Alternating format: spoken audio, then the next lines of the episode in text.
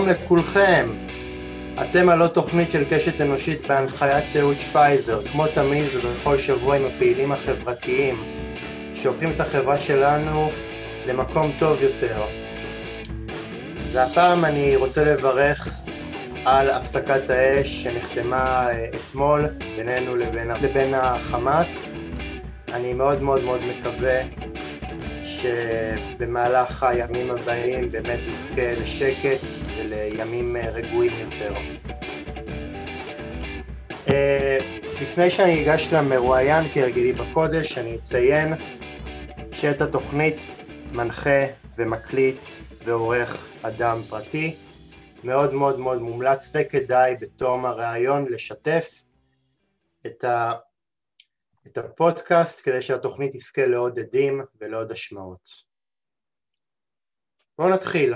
האורח של קשת אנושית להפעם היה ראש בית המדרש אנשי חיל למנהיגות תורנית. הוא היה פעיל בתחום ההשתלבות החרדים בשוק התעסוקה בין השנים 2003 ו-2010. הוא הקים את ישיבת חכמי לב ועמד בראשה בין השנים 2013-2019.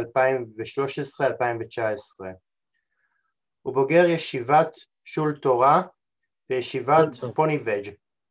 בשנת 1995 לקח חלק בחיזוקה של ישיבת קהילת יעקב שהוקמה באותה שנה. במאמריו בעיתונות החרדית, חדרי חרדים, ובקהילה הוא נוהג לבקר את החברה החרדית. כיום יש לו טור קבוע בעיתון, אה, היה לו טור קבוע בעיתון יום ליום. הוא השלים תואר בחינוך ובהוראה ב-2010. תוך כדי הזמן הזה החל ללמוד כעמית בבית הספר מנדל למנהיגות חינוכית. ומשנת 2004 פעל לשילוב חרדים בתעסוקה, באקדמיה ובצה"ל. הוא היה פעיל בג'וינט ישראל, והיה שותף להקמת, להקמת שני גופים שעוסקים במימון לימודים לסטודנטים חרדים. האורח שלי לקשת אנושית להפעם הוא הרב בצלאל כהן. שלום בצלאל. שלום וברכה. מה שלומך בימים אלו? אמ, בפן, באופן אישי, בסדר, אני גם תושב ירושלים, אז אה, עברנו את הסבב האחרון אה, בשקט יחסי, אבל אה, מוטרד מאוד מהדברים שקורים אה, מסביבנו, מדי הרבה דברים קשים. למעשה בצלאל, אתה האורח הראשון שלי לתוכנית הזאת, שהוא למעשה בחור חרדי. ואני, והאמת היא שאני כאילו מאוד מאוד מאוד עניין אותי, גם בתור בן אדם שלא מקיים אורח חיים חרדי, גם, גם קצת לקבל יותר אינדיקציה על החברה החרדית ועל מה שקורה בתוכה. לעומת זאת, כשאני מקשיב למהדורות החדשות ולתקשורת אה, שלנו, אני מקבל פרטים וגם הם במשורה על מה שקורה אה, בציבור החרדי. ו- ונדמה לי שאתה באמת אה, עוף מוזר, לא ככה? אמ, מוזר, כן, יכול להיות. אני באמת קצת שונה בנוף אה, של הקהילה החרדית, אבל אה, יש עוד עופות כמוני, אני מקווה. Mm. סך הכל הקהילה החרדית היא קהילה גדולה היום, היא מונה היום למעלה ממיליון נפש. אחי הגדול אומר תמיד שמדינת ישראל ביום הקמתה היא הייתה 600 אלף נפש, אז הציבור החרדי היום הוא כפול ממה שהייתה מדינת ישראל ביום ההקמה. אז זה ציבור גדול, ומטבע הדברים בתוך ציבור גדול יש אנשים שונים. נכון, העמדות שלי הן עמדות מיעוט, אבל אני מקווה שגם המיעוט הזה הוא מיעוט uh, שראוי להתייחסות. כן. אני, אבל אני הרבה פעמים חושב על זה שהכי קל לנו כחברה לקחת מקרה מיעוט ולהלביש אותו על הרוב. זאת אומרת, אם רואים את כל החרדים האלה שבאמת אה, אה, עושים, עושים הפגנות ובאמת אה, מתפרעים, אז קל להשליך את זה על כל, ה, על כל החרדים. וזה, וזה באמת מאוד מאוד מאוד מצער אותי, כי אני גם רואה מתחת לפני השטח גם תופעות הפוכות, של באמת מגמה של חרדים לצאת לשוק התעסוקה ומגמה שלהם כן לקחת חלק אמ, בבניין הארץ. כן. טוב, תראה, ציינת פה נראה לי שתי תופעות מיעוט. אמ, נתחיל מה... מה שסיימת זה של אה, חרדים שמעוניינים להיות אה, שותפים, אז זה באמת אה, אני מייצג של התפיסה הזו. וזה מיעוט בקהילה החרדית, אבל כמו שאמרתי קודם, אה, מיעוט, אני מקווה מיעוט משמעותי, ואני גם מקווה שהמיעוט הזה יהיה מיעוט גדול יותר. אבל אה, גם הצד השני, שכמו שאמרת, גם אלו שלפעמים אה, יש מופעים כאלו ואחרים של אלימות, כאן בוודאי מדובר במיעוט ובמיעוט קטן, כי אפילו, אפילו החרדים אפשר להרח... לדבר בהרחבה, הרצאה שלמה על, כמו שאמרתי, מיליון אה, חרדים הם מורכבים מהרבה קבוצות, אבל גם הקבוצות החרדיות ה... שממש אה, מתנגדות להכרה במדינה ו... ומעוניינות אה, לחיות בחיים ממש ממש נפרדים, כמו מה שמוכר העדה החרדית במאה שערים, ו... אז גם הם ברובם הם אנשים אה, עדינים ולא אלימים, כך שמקרים של אה, אלימות הם בדרך כלל של ממש ממש, של מיעוט שבמיעוט. אה, אבל כמובן, מקרי, כמו שאתה אומר, מקרי קצה הם הרבה פעמים מייצגים והם גורמים לסימן שאלה כללי, כי גם גם אם אנחנו אומרים שהם מקרים של אלימות למשל, הם מקרים של מיעוט, אז כמו שגם היה עכשיו בנושא הערבי, אמ, תמיד השאלה היא מה, איך הרוב מגיב על פעולות של מיעוט, אז זה גם חלק מהשאלה. בצלאל, אחד הדברים שהרבה פעמים מעסיקים אותי אינטלקטואלית זה עצם העובדה שאני כיהודי שמנהל אורח חיים חילוני לא מספיק ער למגמות שעוברות בציבור החרדי. כמי שגדל לאווירה הזאת, אשמח אם תתאר לי בכמה משפטים את הציבור החרדי בין זמננו לעומת הציבור החרדי של אז. כשאתה אומר של אז, למה אתה מתכוון? אני, אני לא מתכוון לשום, לשום דבר, אני רק אומר איך תהליכים כמו מודרניזציה וטכנולוגיה ויותר, ומגמה לעשות יומיות, לעבוד מחוץ לבית, זה דבר ש, שמשפיע על, ה, על הציבור שאתה נמנה עליו. דבר ראשון, הקהילה החרדית עצמה היא תופעה מודרנית, כי למעשה האורתודוקסיה כולה היא תופעה מודרנית של תגובת נגד למודרנה.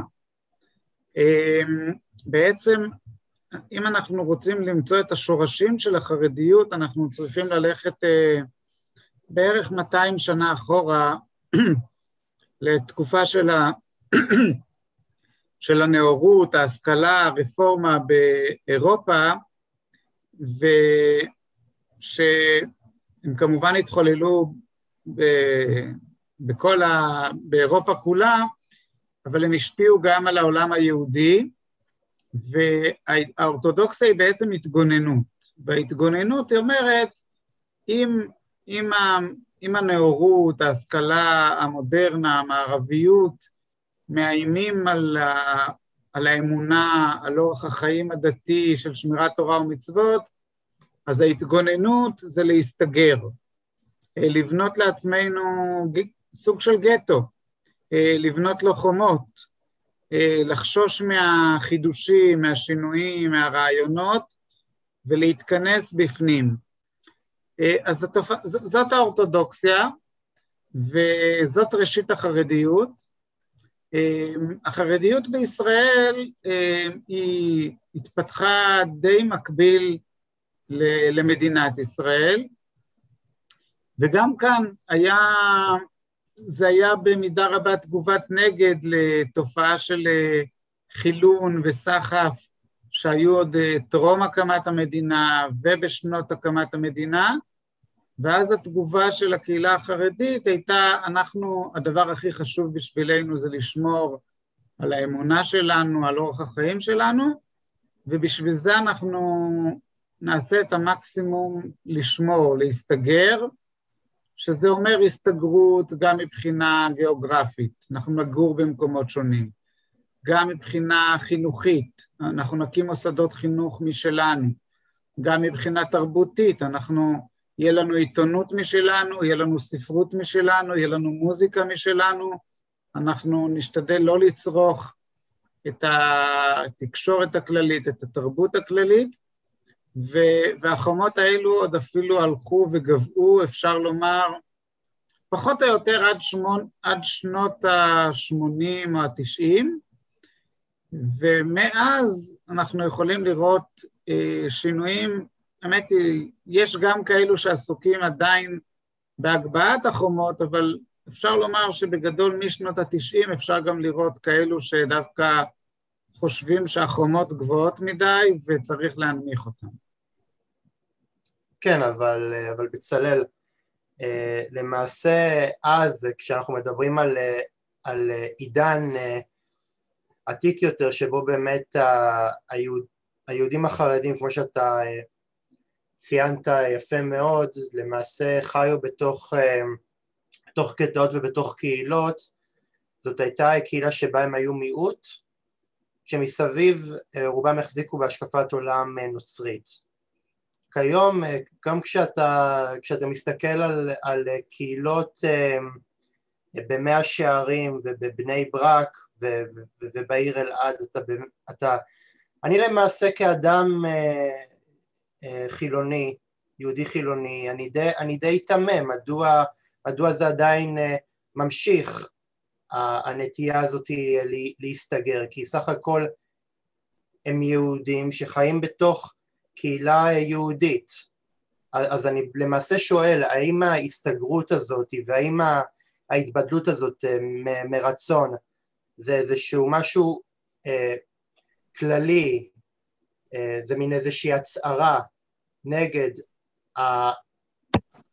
ההתפתחות והמודרניזציה כשלעצמה שהיא מביאה איתה כל מיני תופעות שבאיזשהו מקום מעמידות בסתירה את המסורת ואת המנהגים, או שזה למעשה איזשהו אה, רצון אה, לשמור על איזשהו, איזשהו ייחודיות שפשוט הם, הם, הם מבינים שלמעשה כל התרחקות מה, מהקהילתיות הזאת היא בעצם אה, תנגס ותפורר את הייחודיות שלהם כחברה. ראשית, הדוגמה שאני השתמשתי קודם היא לא על התבדלות מהחברה הנוצרית, אלא הדוגמה שלי עצמה עסקה בהתבדלות מה, מחברה יהודית, כי גם בהונגריה וגם בגרמניה אה, הוקמו קהילות נפרדות של אורתודוקסים בנפרד מקהילות רפורמיות, מקהילות אה, חילוניות, אה, כך שהרעיון של, שהאורתודוקסים ייפרדו מהיהודים שאינם אורתודוקסים הוא הרעיון שהתחיל באירופה, והחשש היה באמת חשש מחילון, והחשש הזה צריך להודות שהוא ישנו גם היום, אבל הוא משתנה מתקופה לתקופה, יש תקופות שהוא בעצימות גבוהה יותר ויש תקופות שהוא בעצימות נמוכה. אפשר לברר מתי הסכנות לחילון הן גבוהות יותר ומתי פחות, זה, יש לזה השפעה גם ל, לרעיונות, לרעי, יש תקופות אידיאולוגיות ש, שיש להן קסם, שהם מושכים מאוד, אמ, אם, אם, אם נסתכל, אם נלך מאה שנה אחורה, אמ, אז ב, לפני מאה שנה היו אידיאולוגיות גדולות שמשכו הרבה את הדור הצעיר. זה יכול להיות רעיונות של קומוניזם, של סוציאליזם, אמ, ואז אה, כתגובת נגד אה, מביאים את הרעיון אידיאולוגיה אורתודוקסית, אידיאולוגיה חרדית, ואותו דבר בהקמת המדינה, אידיאולוגיה של הקמת מדינה היא גם אידיאולוגיה שמציבה איזשהו איום.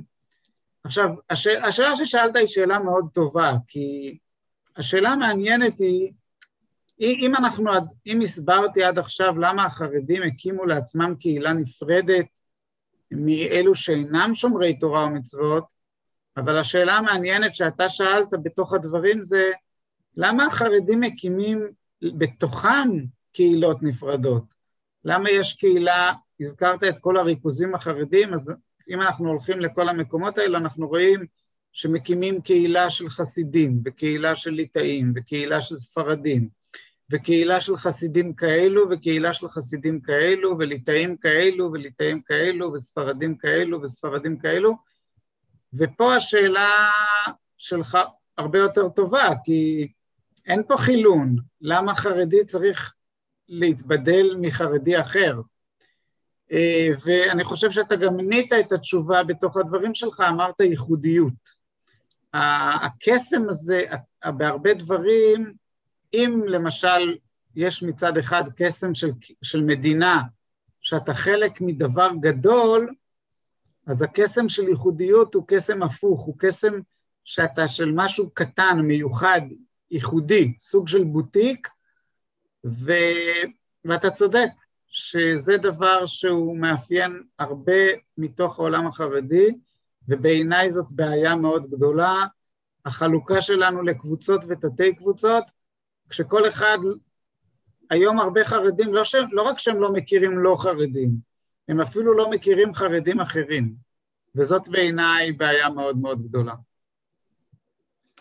בצלאל, כמי שבעצמו אה, גדל לאקלים הזה של הכוללים, זה הקהילות הסגורות, באיזה שלב בחייך הבנת שהחברה החרדית צריכה שינוי מוסדי, שמי שיובילו אותו יבואו מתוכה? למעשה, אני גדלתי בבית לאבא עובד.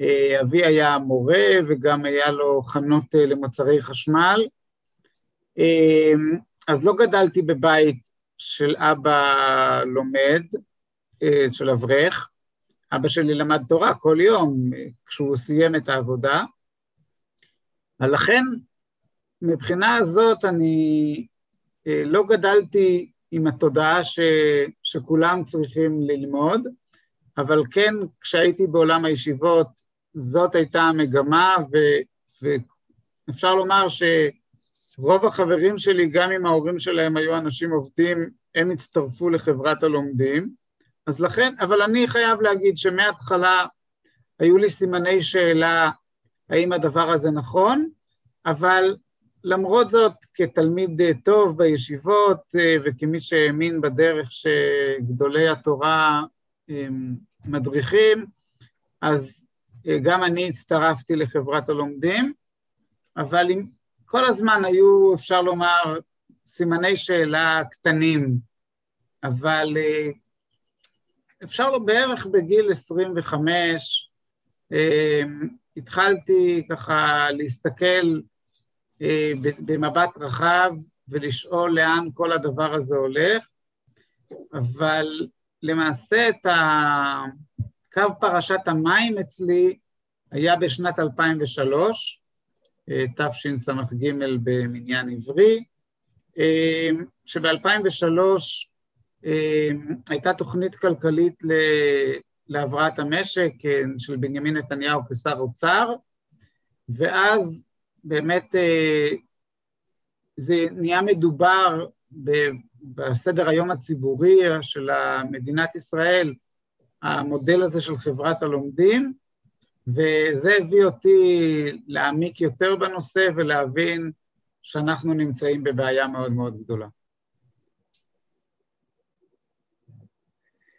אה, ו- ולמעשה כשאתה מדבר על זה שאתה, שאתה גדלת ל- לבית של אבא אה, עובד, אז באיזשהו מקום אה, הדברים האלה שהוא, שהוא הנחיל לך, של, של באמת אה, קידוש העבודה וקידוש ערכי העבודה, ו, וחלק ב, ב, מאמץ משותף לשוויון בנטל, אלה דברים שאת, שכאילו חלחלו אצלך וניסית להנחיל אותם הלאה לדורות הבאים של האנשים שאותם אתה מלמד? דבר ראשון, אבא שלי אמנם היה אדם עובד, אבל אי אפשר להשתמש במילה קידוש העבודה, זאת אומרת, זה לא היה דבר קדוש, אלא זו הייתה דרך חיים ש... שההורים שלי חיו בה, אה, ו... וצריך להבין שבאותם שנים אה, רוב, רוב ההורים היו ב... זאת אומרת, חברת הלומדים, כשאני הייתי, אה, כשאני גדלתי, היא הייתה חברה צעירה. דור ההורים שלי, כמעט כולם עבדו, ולמרות זאת אותו דור שלח את ילדיו לישיבות להתחנך למודל של חברת הלומדים. מה שקידשו אצלי בבית היה שצריך להיות אדם הגון, אדם ישר, אמ, ופחות עסקו בשאלות האלו של ה... עכשיו, בשאלות הרוחב. עכשיו, גם מה שאתה אמרת אמ, על שוויון בנטל, באמת יש כאן שני נושאים, יש את הנטל הביטחוני ויש את הנטל הכלכלי, ואני חייב להגיד שבסדר היום הציבורי, כשאני הייתי ילד, או גם נער, הסוגיה שדיברו עליה הייתה רק על הנטל הביטחוני. לא דיברו אז על הנטל הכלכלי. אז באותם שנים, אדם, אם הוא עובד או לא עובד, התייחסו לזה כבחירה אישית, אם אתה תעבוד, יהיה לך, אתה תחיה יותר ברווחה, אם לא תעבוד, תחיה פחות ברווחה. אה, לא, לא דיברו באותם שנים על הנושא הזה שאם אדם לא עובד, אז הוא לא רק שהוא חי ברמת חיים נמוכה, אלא יש לזה השפעה ברמת המקרו על המדינה. הנושא הזה התחיל להיות מדובר הרבה יותר מאוחר, רק כשהייתי כבר מבוגר יותר, אז התחילו לדבר על הנושא הזה של נטל כלכלי, כי דרך אגב, כשדיברו הרבה שנים על הנושא של חרדים שהם פחות עובדים, אז הביטוי היה עוני מרצון. זאת אומרת, זאת החלטה של אנשים שהם רוצים לחיות בעוני, טוב להם עם זה. הדיבור על זה שה... שכשאתה, דבר ראשון שלא בטוח שכולם באמת רוצים עוני, אבל אבל גם אם כן, שיש לזה השלכה ושיש לזה, אה, זה מגדיל את העלויות של התמיכה שהמדינה צריכה לתמוך, זה נושא שהתחילו לדבר עליו הרבה יותר מאוחר. אני חושב שאחת הבעיות שבאמת אה, לא מטריד אנשים תפיסת העולם של עוני מרצון. זה מתחיל להיות בעיה כשאנשים, כשאנשים אומרים אוקיי, הם חיים בעוני מרצון, אבל באיזשהו מקום הם, הם לא אה, קיבלו את הכסף או את המענקים בדרכים אה, שבאיזשהו מקום הם התאמצו למענם. באיזשהו מקום הם, הם השיגו אותם על ידי, אה, על ידי זה ששולחים את הנציגים שלהם ללחוץ על נבחרי הציבור כדי להשיג כסף לישיבות שלהם, וזה מה שמכעיס אותם. את אותו ציבור ש... שלצערי הרב מצטרף לעוד ולעוד ולעוד קולות בחברה שלמעשה הם משליכים את אה, יהבם אה, בציבור החרדי כשלמעשה הכתובת היא בנבחרי הציבור. כן, אז באמת זאת בדיוק הנקודה, מה שאתה אומר עכשיו זאת הנקודה. כי כשהתחילה חברת הלומדים היא לא בהכרח הסתמכה על זה שהמדינה אה, תתמוך בצורה כזאת או אחרת בתקציבים או בקצבאות, אלא באמת זה היה יותר החלטה של יחידים שהם, אה, דרך אגב, חשוב לדעת שחברת הלומדים במודל שהיא התחילה זה היה אה, עם הגברה של תעסוקת נשים חרדיות, שלפני כן היא הייתה די נדירה. אימא שלי למשל, אבי היה אדם עובד כל השנים, אבל אימא שלי שהייתה עם השכלה של אה, רואת חשבון, היא רוב השנים הייתה עקרת בית, מאז שאחותי הבכורה נולדה, אז אימא שלי הפסיקה לעבוד וגידלה את הילדים, וזה היה אה, דבר מקובל בהרבה משפחות.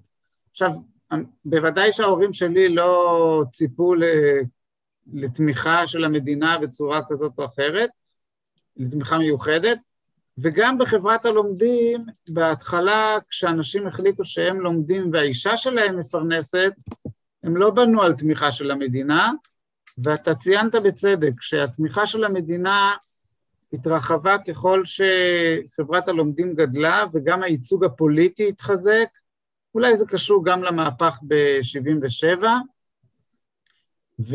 ואז משנה לשנה החלק שהמדינה הקצתה לתקציבים, לקצבאות, גדל והלך. דרך אגב, באמת הכעס הגדול ב-2003 היה בגלל שאני לא זוכר בדיוק שנה קודם או שנתיים קודם, נציגות חרדית, אה, הנציג המפורסם היה חבר הכנסת שמואל אלפרט, שהוא דאג שקצבאות הביטוח הלאומי למשפחות אה, ברוכות ילדים יהיה תקציב מאוד מאוד גדול, והדבר הזה גרם לכעס מאוד מאוד גדול, בגלל שבדיוק מה שדיברנו עכשיו, אם, אם האדם החרדי מחליט שלימוד התורה חשוב לו והוא מוכן בשביל זה לחיות בדוחק, זאת אה, יכולה להיות זכותו, אפשר להתווכח גם על העניין הזה מהיבטים מוסריים אחרים, האם אולי חובתו למשפחתו היא גוברת ו- וכדומה. אבל הבעיה התחילה ככל שהנציגות החרדית אמ, רצתה להביא יותר תקציבי מדינה, אם זה קצבאות ביטוח לאומי או תקציבים אחרים, לטובת חברת הלומדים או בכלל הקהילה החרדית, וזה באמת גרם לקונפליקט שהוא ממשיך עד היום. כן. תגיד, בצלאל, למה בעצם הציבור החרדי כל כך חרד לביקורת, ואפילו אנשים מתוך הקהילה שיוצאים נגד הממסד החרדי בסופו של יום מוצאים את עצמם מנודים ולא שייכים, גם כשאלה אנשים מאמינים בכל רמ"ח עברם. האם באמת קשה לאנשי הממסד להבין שקדמה ומדע לא בהכרח סותרים את הדת ושאפשר גם להאמין בדת בדרך אחרת? אני חושב שאלו שתי שאלות שונות. קודם כל, ביקורת, אני חושב שאף אחד, באופן טבעי, אף אחד לא אוהב ביקורת. זאת אומרת, אה, בשביל לאהוב ביקורת צריך לעשות עבודה מיוחדת. גם אלו שמצהירים שהם אוהבים ביקורת, אתה הרבה פעמים רואה שהם לא ממש אוהבים ביקורת, אה, אז, אז זה בוודאי שאם אם אה, מישהו יכול בלי ביקורת, אז הוא מעדיף ככה, אז לכן לגבי המנהיגות, אני לא מחפש סיבות מדי מעמיקות למה הם לא רוצים ביקורת. השאלה שאתה יכול לשאול זה למה אין מודעות אה, של אחרים לגבי הערך שבביקורת והחשיבות שבביקורת, ועל זה אני יכול להגיד לך שיש הרבה פחד, אם דיברתי קודם על פחד מחילון, אז, אה, אז יש פחדים אה, מה יקרה אם הביקורת תזעזע ו, וכל מיני דברים. אבל השאלה השנייה ששאלת היא שאלה שונה בעיניי. אתה שאלת האם האם אה, יש סתירה בין אמונה לבין מדע? תראה, אמ, לא לחינם הם חוששים, כי דבר ראשון ההיסטוריה לימדה שזה אתגר לא פשוט. זאת אומרת, בוא נזכור שבאמת אה, החילון, אה, שרוב עם ישראל עבר תהליך של חילון, לא קרה משום דבר, הוא בהרבה דברים, הוא קרה בעקבות קדמה, בעקבות מודרנה. עכשיו, השאלה שאתה יכול לשאול זה איך, האם יש דרכים אחרות להתמודד עם זה, ולמשל הציונות הדתית, אה, או מודרן אורתודוקס, או כל מיני דבר, דוגמאות אחרות יוכיחו שיכול להיות שיש דרכים אחרות להתמודד, אבל זה לא אומר שאין חשש. אה, אני למשל מאלו מצד אחד אני, אני מודע לזה שיש חשש, וחשש אפילו מוצדק, ולמרות זאת שאני מודע לזה שיש חשש, אני חושב שאין מנוס מלמרות הכל אה, להיות פתוח למודרנה, לחפש תשובות ולהתמודד ולא רק לברוח מהתמודדות. תראה בצלאל, תראה למשל את הקהילה החרדית בברוקלין. זאת, אה, זאת חברה שמצד אחד מנהלת אה, בשגרה שלה, באורח החיים שלה, ביחס, ביחסים אה, שהם מקיימים בתוך, בפנים הבית שלהם, מערכת יחסים שמצד אחד מאוד מאוד מאוד שומרת על אורח חיים דתי, אבל לעומת זאת כשהם יוצאים לעבודה וכשהם מתפרנסים, שם זה נגמר והם עובדים בכל מיני מקצועות שב, שביניהם אתה נוטה להסיק שהם למדו לימודי אה, ליבה, נגיד אה, מקצועות כמו רופאים, אה, משפטים, לבורנטים למיניהם, ומכאן אתה מסיק ש, שאפשר לחיות בצורה אחרת, גם, גם להיות אדם מאמין מאוד, אבל גם מצד שני לקיים אורח חיים ש, שמשלב בתוכו גם לימודי חול. אז למה, אז למה כשזה בתוך הקהילה כשהדרישה היא לגיטימית, הדרישה היא, היא להיות אה, חלק מ, מהחברה, למה אתה רואה את הניגוח הזה בין שני האוכלוסיות? דבר ראשון, אני עצמי באמת אה, לא מעט אה, התעניינתי במה שקורה בקהילות החרדיות בארצות הברית, ובהרבה דברים אני חושב שאתה צודק, הייתי שמח שנלמד מהם, אבל דווקא בנוגע לשאלה שלך, אז הנה, קודם כל, גם בקהילות החרדיות בארצות הברית יש שם גישות שונות, גם בנוגע ללימודי ליבה, גם בנוגע ל... עכשיו, אני, חשוב לי להבדיל בין הדברים שהזכרת. בואו נחלק אותם לכמה, ננסה לחלק אותם לשלושה דברים. לימודי ליבה, נושא אחד, תעסוקה, נושא שני, ופתיחות למודרנה, למדע, לאקדמיה, דבר שלישי. כי אם ניקח לדוגמה את החסידים בברוקלין, החסידים בברוקלין עובדים, הם כולם עובדים, אבל הם רובם לא לומדים לימודי ליבה, והם רובם לא הולכים לאקדמיה ולא, והם די חסומים למודרנה ולמדע. לעומת זאת, ניקח את הליטאים בניו יורק, אז הם כן לומדים לימודי ליבה, והרבה מהם אה, ילכו לאקדמיה ויתקדמו באמת לתפקידים שונים, ברפואה, בהנדסה, במשפטים, בתחומים שונים, ולמרות זאת, דווקא אצל הליטאים אנחנו נמצא חלק ש... שילמדו, יקדישו זמן לחברת הלומדים. כך שמדובר כאן בשאלות שונות. למשל, אצל החסידים האסטרטגיה היא אנחנו נעבוד, אבל אנחנו נעבוד במקצועות אמ, יותר פשוטים, במסחר, ב, ב, בעבודה של צווארון כחול, דברים שהם לא דורשים מדע, שהם לא דורשים אקדמיה, שהם לא דורשים לימודי ליבה, ומה שיגן עלינו יהיה הגנה תרבותית, אנחנו נהיה שונים, אנחנו נדבר יידיש בניו יורק. אז נכון, יהיה לנו חנות גדולה מאוד, B&H למוצרי צילום, או כל מיני דברים אחרים, אנחנו נסחור בנדל"ן, אבל אנחנו אה, נשמור על הגנה תרבותית. לעומת זאת, הליטאים, הם אומרים, כן, נכון, אנחנו נהיה כן נלמד לימודי ליבה, כן נלך לאקדמיה, אבל אנחנו נשמור על ייחודיות בזה שיש לנו את התורה. והתורה, אנחנו גם נצמיח עילית של תלמידי חכמים. עכשיו, אני באמת חושב שזה מודל טוב. דרך אגב, שני המודלים הם מודלים אפשריים. אני יותר קרוב למודל הליטאי שאומר, אנחנו נהיה חשופים לתרבות ולמדע, אבל בזכות התורה אנחנו, שנחזיק בה באופן מיוחד, אה, נצליח לשמור, ואני מקווה שכאן בישראל אה, יאמצו את המודלים האלו.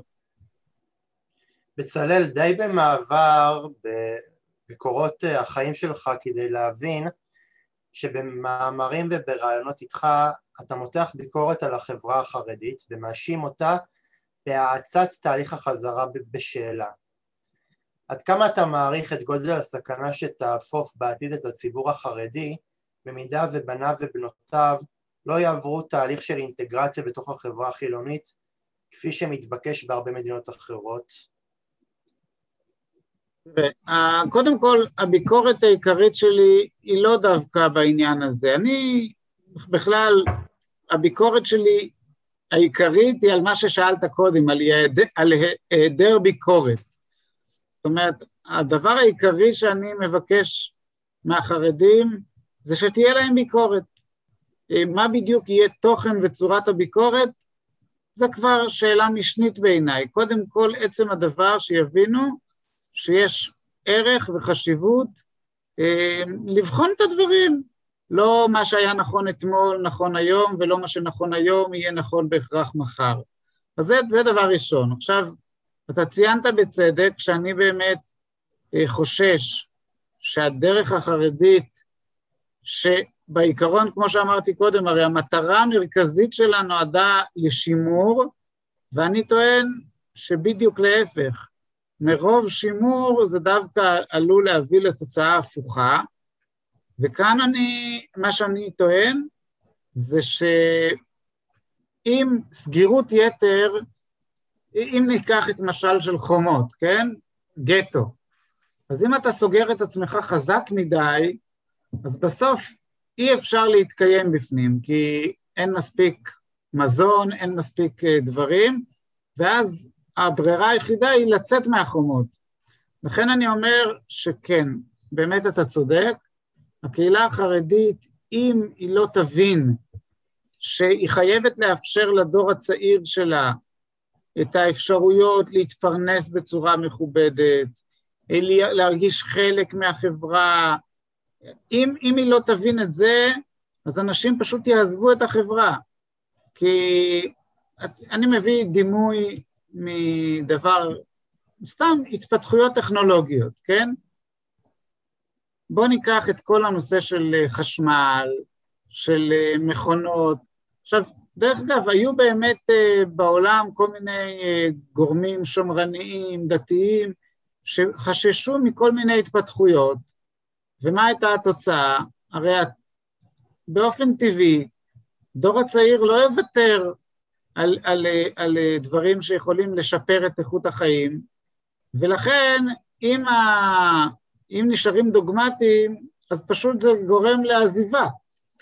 ו, ובאמת הציבור החרדי, אני חושב, מהבחינה הזאת דווקא ההלכה ידעה להתאים את עצמה לשימוש אה, בחשמל, בשבת וכל הדברים, אז מצאו את הפתרונות הטכנולוגיים, איך, איך זה מתאפשר, אבל הדברים האלה חייבים, אתה חייב לאפשר אותם, כי אחרת הדור הבא לא, לא ימשיך איתך.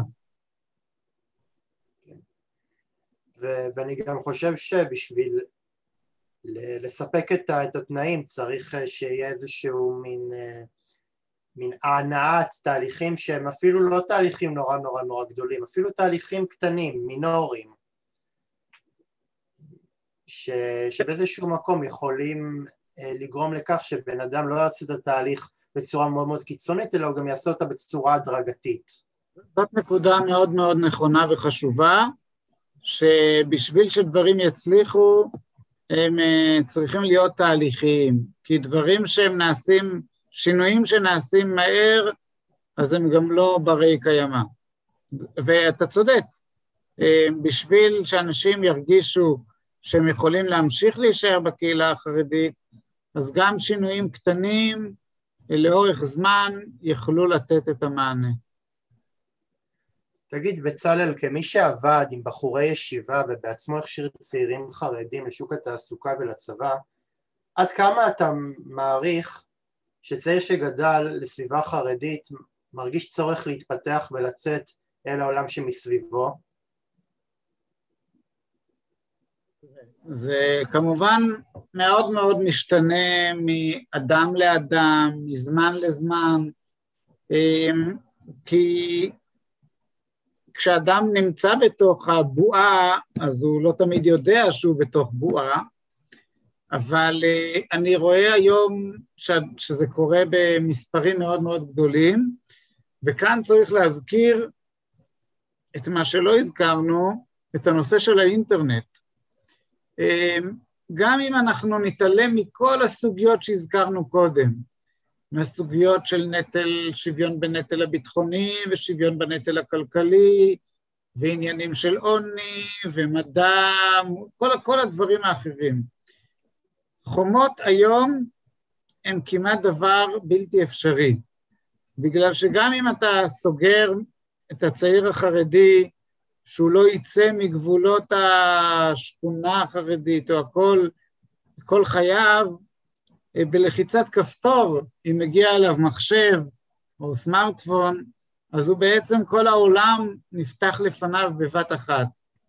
אה, אז זה למשל עוד אחד מהגורמים אה, לקריסה, קריסה של החומות שהחרדיות הקיפה בהם את עצמה, ואז אנחנו נמצאים גם בסוף שנת קורונה, ובשנה הזו אמ, שיעור החרדים שמשתמשים באינטרנט עלה במספרים מאוד מאוד מאוד גדולים, אז לכן אני לא יודע לנקוב במספרים, אבל אני בטוח שעשרות אחוזים מאלה שהם היום אה, נערים או ילדים חרדים יבקשו לעצמם משהו אחר, משהו שונה. לא, זה, זה גם תהליך שאי אפשר להשיג אותו אחורה, כי ברגע שלמישהו יש, יש טלפון או סמארטפון והוא מכניס את המחשב הביתה, אז זה נוצר איזשהו, מצא, איזשהו לחץ חברתי וכל החברה החרדית מביאה מחשב. יש אפילו אנשים שמאוד מאוד מאוד מקצינים את הריאקציה הזאת, ולא רק, ולא זו בלבד שאין להם מכשירי סמארטפונים ו, ומחשבים הם אפילו אוסרים אה, להביא את הדברים האלה הביתה.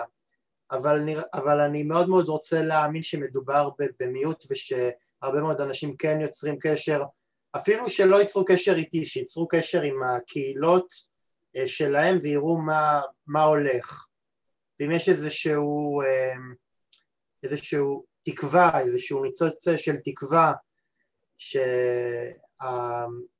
שהחסידויות ומה שנקרא הקהילות הסגורות אה, יצאו לעולם הרחב, הטכנולוגיה היא התקווה. כן, תראה, אני גם אה, סבור שאני גם מבין שהטכנולוגיה היא גם תקווה וגם חשש. אני, דרך אגב, הזכרת את העניין של חינוך. אני, כשהייתי מדבר עם התלמידים שלי על האינטרנט, הייתי משתמש בסיפור שמופיע במדרש. המדרש מספר על, אה, על נשיא ישראל, רבי שמעון בן גמליאל, שהיה לו עבד בשם תבי, הוא מוזכר כמה פעמים בתלמוד, ויום אחד אה, רבי שמעון בן גמליאל שולח אותו ואומר לו, לך לשוק, תקנה לי משהו טוב בשוק. תבי הולך לשוק וקונה לו לשון, לשון של בקר. Uh, טוב, uh, רבי שמעון בן גמליאל אומר לו, תבי עכשיו תלך לשוק, תקנה לי משהו רע. תבי יוצא שוב וחוזר מהשוק עם לשון של בקר. אז רבי שמעון בן גמליאל שואל אותו, מה זה הדבר הזה? ביקשתי ממך דבר טוב, הבאת לי לשון. ביקשתי דבר רע, הבאת לי לשון. אז תבי אמר לו, כן, כשזה טוב, אין יותר טוב מזה. כשזה רע, אין יותר רע מזה. עכשיו, משתמשים בסיפור הזה כמובן כמשל על העניין, על השימוש בלשון, שלשון שאנחנו מדברים בה, שהיא יכולה להיות טובה מאוד ויכולה להיות רעה מאוד. ואני אמרתי לתלמידים שלי שאני בטוח שאם היום אה, רבי, רבי שמעון בן גמליאל היה שולח את תבי לשוק, הוא היה חוזר לו עם שני סמארטפונים. כי הסמארטפון כשהוא טוב, אין יותר טוב ממנו, וכשהוא רע, אין יותר רע ממנו. אז אני חושב שאי אפשר, לא נכון להתעלם מחששות וסכנות שיש גם באינטרנט, אבל, ואנחנו יכולים לדבר הרבה על על, על סכנות ממש יש לכל ה, בכל החברות, וזה כבר לא קשור דווקא לחברה דתית כזאת או אחרת, אבל כמובן אי אפשר להתעלם מהדברים הטובים הגדולים שיש באינטרנט. בצלאל, התחושה שלי כמשקיף מן הצד היא שההנהגה החרדית הביאה את הציבור של, שלה להתרופפות במשמעת, ובאופן מצוין לאי ציות לכללים שהמדינה מכתיבה. הדבר הזה בלט ביתר שאת בקורונה, כשהמדינה התקשתה ליישם את חוקי הקורונה בתוך הערים החרדיות. רציתי לדעת האם ההנהגה החרדית לא כשלה בסופו של דבר אמ, ולא עשתה נזק בל ייהפך לציבור החרדי כשהיא אמ, למעשה עודדה אותו לא להישמע לכללים? אני לא יודע להגיד מה הפיך ומה לא הפיך, אבל אני לגמרי שותף לדעה שלך ש... שההתנהלות החרדית בקורונה ובחסות אה, ההנהגה ממש הייתה מאוד מאוד בעייתית, אה, אבל אני חושב שלא מעט מהאחריות אה, נופלת לפתחה של המדינה, כי המדינה עצמה שידרה חולשה מאוד גדולה כלפי הקהילה החרדית לאורך שנים בהרבה תחומים, אפילו הזכרנו קודם את תחום החינוך, שהוא עוד אחד התחומים שלדעתי, ברור שהחרדים עושים טעות בעניין הזה, אבל המדינה היא זאת שמאפשרת להם, וגם בעניין של הקורונה, אמ, המדינה התנהלה בחולשה מאוד מאוד גדולה אמ, מול מנהיגות. אמ, אם המדינה הייתה מתכוונת ברצינות אה, לאכוף את הנושא, זה היה צריך להיראות אחרת לגמרי, ו, ולכן אני בהחלט, אני לא מוריד מהאחריות של המנהיגות החרדית על מה שהיה, אבל יחד עם זאת אני בהחלט חושב שלא רק המנהיגות החרדית, אלא באופן כללי היה פה אובדן דרך של המנהיגות של מדינה. ואפרופו, תראה, אנחנו עכשיו נמצאים אה, שלוש שבועות אחרי אסון מירון. בעיניי אסון מירון הוא אה, שידור חוזר של הקורונה. כי גם כאן, אה, אסון מירון אה, מלמד על, על הרבה כשלים בתוך ההתנהלות החרדית בנושא של שמירת כללים, בטיחותיים, ניהול של מקום, כל מיני דברים.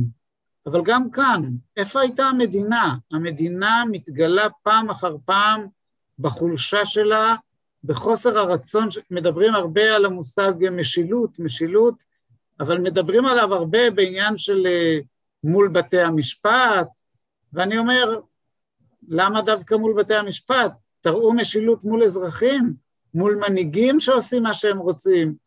אז, אה, אז כן, אני, יש לי הרבה ביקורת על המנהיגות, אבל אה, לא רק על המנהיגות החרדית. כן, אני, אני מסכים איתך, אני מסכים איתך שיש באיזשהו מקום התרופפות אה, משמעת uh, כללית, ש, שהאיש הישר בעיניו uh, יעשה, וגם מערכת uh, יחסים שהציבור החרדי מנהל עם הנבחרים שלו, היא מערכת יחסים שאני לא מספיק uh, בקיא בה, uh, אבל היא מערכת יחסים שהיא מאוד מאוד מאוד uh, uh, שבירה, מאוד uh, עדינה, והיא לפעמים גם, גם גורמת באופן ישיר ועקיף להתרופפות במשמעת הזאת, כי, כי הציבור החרדי רואה שמולו יש הנהגה לא, לא חזקה, אז הוא מרשה לעצמו לעשות ככל העולה על, על דעתו. ופה באמת השאלה הבאה שלי, בצלאל, האם כמו שכל גוף פוליטי עובר במהלך השנים רפורמה ומתיחת פנים, האם לא הגיעה העת שגם אה, מתיחת הפנים, האם לא הגיעה העת שגם אה, יהיו רפורמות ומתיחות פנים ושינוי באופן שבו המפלגות החרדיות אה, מייצגות את הציבור החרדי בכנסת? באופן אישי בוודאי שדעתי שהמפלגות החרדיות אה, צריכות להשתנות אה, עד כדי שאפשר לשאול בכלל מה תפקידם בזמן הזה, אבל uh, אתה יודע, זה, שינויים של מפלגות הם תלויים בציבור המצביעים שלהם, ולכן השאלה היא uh, כמה ציבור ומתי יהיה ציבור חרדי גדול ש, שיצפה מהם להשתנות.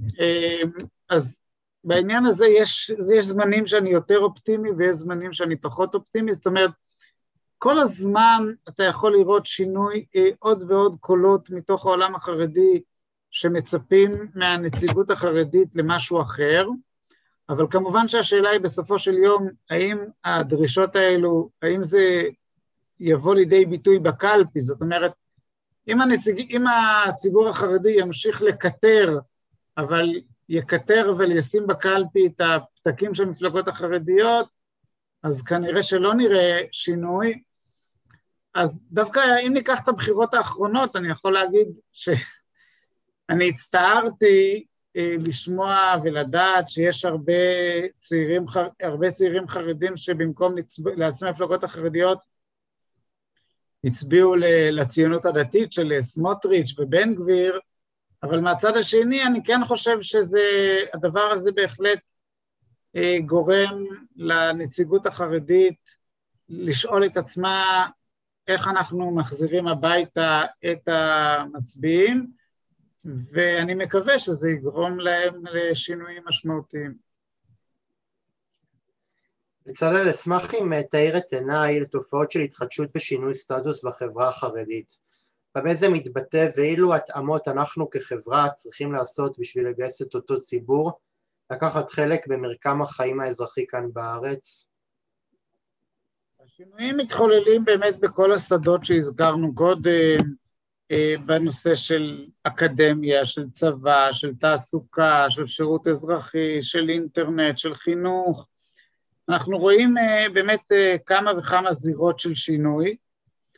לדעתי הדבר החשוב הוא קודם כל שהחברה הישראלית תבין את המורכבות ואת המשמעות. ו... ש... לא, בכוח, לא בכוח, ו... וגם אה, לנסות אה, להבין את, ה... את האתגר של האדם החרדי, בדיוק כל האתגר שדיברנו עליו לאורך כל השיחה, האתגר של להיות בחוץ ולהישאר חרדי, ולכן צריך פה הרבה כבוד, הרבה כבוד והבנה, ובדברים האלו, הדברים שמזיקים תמיד זה או שמנסים בכוח, כי אם מנסים בכוח התוצאה היא הפוכה, כי אנחנו לא נוכל להכריח, את, אם ננסה להכריח את החרדים להתגייס, נכריח אותם ללמוד לימודי ליבה, נכריח אותם להיכנס לעולם העבודה, אז הדברים האלו יוצרים ריאקציה והרבה התנגדות בפנים. צריך בעיקר, תמיד אומרים שצריך מקל וגזר, אני לא אומר שלא צריך בכלל מקל, אבל הגזר צריך להיות הרבה יותר גדול מהמקל, והדבר השני, להבין את הדבר הזה של רב תרבותיות ולא כור היתוך, כי לא דיברנו על זה, האמת היא שאולי עשיתי טעות כששאלת על ההבדלים בין ישראל לארצות הברית, שאני חושב שמה שגרם בישראל חלק מההסתגרות הייתה המדיניות של ממלכתיות וכור היתוך. אז כור היתוך זה אחד הגורמים לריאקציה, ולכן אני חושב שהגישה של רב תרבותיות היא גישה יותר נכונה פה. יחד עם זאת, מצטרף למה שאמרנו קודם, אני חושב שזה כן צריך להיות דרישה חד משמעית לכללי משחק משותפים, ולא שכל איש הישר בעיניו יעשה, וזהו. בצלאל, כל השקפת העולם שלנו מבוססת בסופו של יום על סטיגמות, ובסופו של יום עושה רושם שבכוחן של הסטיגמות לקבע בנו כבני אדם את השנאה, ורציתי לדעת עד כמה הסטיגמות של חלקים ניכרים בציבור, את הציבור החרדי, כאנשים מובטלים, חיים על חשבון המדינה ונבערים, הן בעצם משוללות כל יסוד.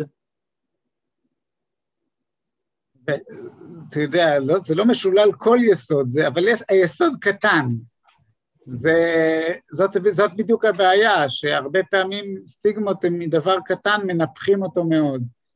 תראה, אני חושב שהציבור החרדי ברובו הוא ציבור שמעוניין לחיות ביושר ובצדק, אז דיברנו קודם, יש כאלו שרוצים יותר בצניעות, יש כאלה שיותר ברווחה, אבל אני חושב שרוב מוחלט של הציבור בהחלט לא רוצה אה, ליהנות מפרי עמלו של מישהו אחר, אה, אבל אני חושב ש, שמה שחשוב באמת זה מה שאנחנו עושים פה, זה פשוט להכיר. אני חושב שחשוב שחרדים יכירו את שאינם חרדים ושאינם חרדים יכירו יותר חרדים, כי ככל שאנחנו מכירים יותר אז אנחנו מבינים את, את צורת ההסתכלות של האחר, מכירים בזה שהוא אדם טוב, רגיל, עם, אה, עם, עם מעלות ועם חסרונות אנושיים, אה, ו, וכאן, טוב, אז תראה, במידה רבה, אם אמרנו שהחרדים בנו חומות, אז אפשר לומר, זה קצת אשמה של החרדים, זה שלא מכירים אותם וחושבים עליהם הרבה דברים, כי הם לא רצו שיכירו אותם, אולי הם אפילו מנעו את זה שיכירו אותם, אמ, מצד שני, אני גם לא אוהב מהלכים של, אה, של יחצנות, של דוברות, כאילו, אמ, פשוט צריך להכיר, תראה, העובדה היא שכשמכירים במקומות העבודה, כשמכירים בלימודים, כשמכירים בכל מיני מפגשים, ההיכרות בשכנות, אז ההיכרות עושה טוב. אמ, כי כשמכירים אז רואים את האדם מולך, יש לו מעלות, יש לו חסרונות, הוא אדם כמוך. לעומת זאת, מהלכים של יחצנות ודוברות הם לא אמינים.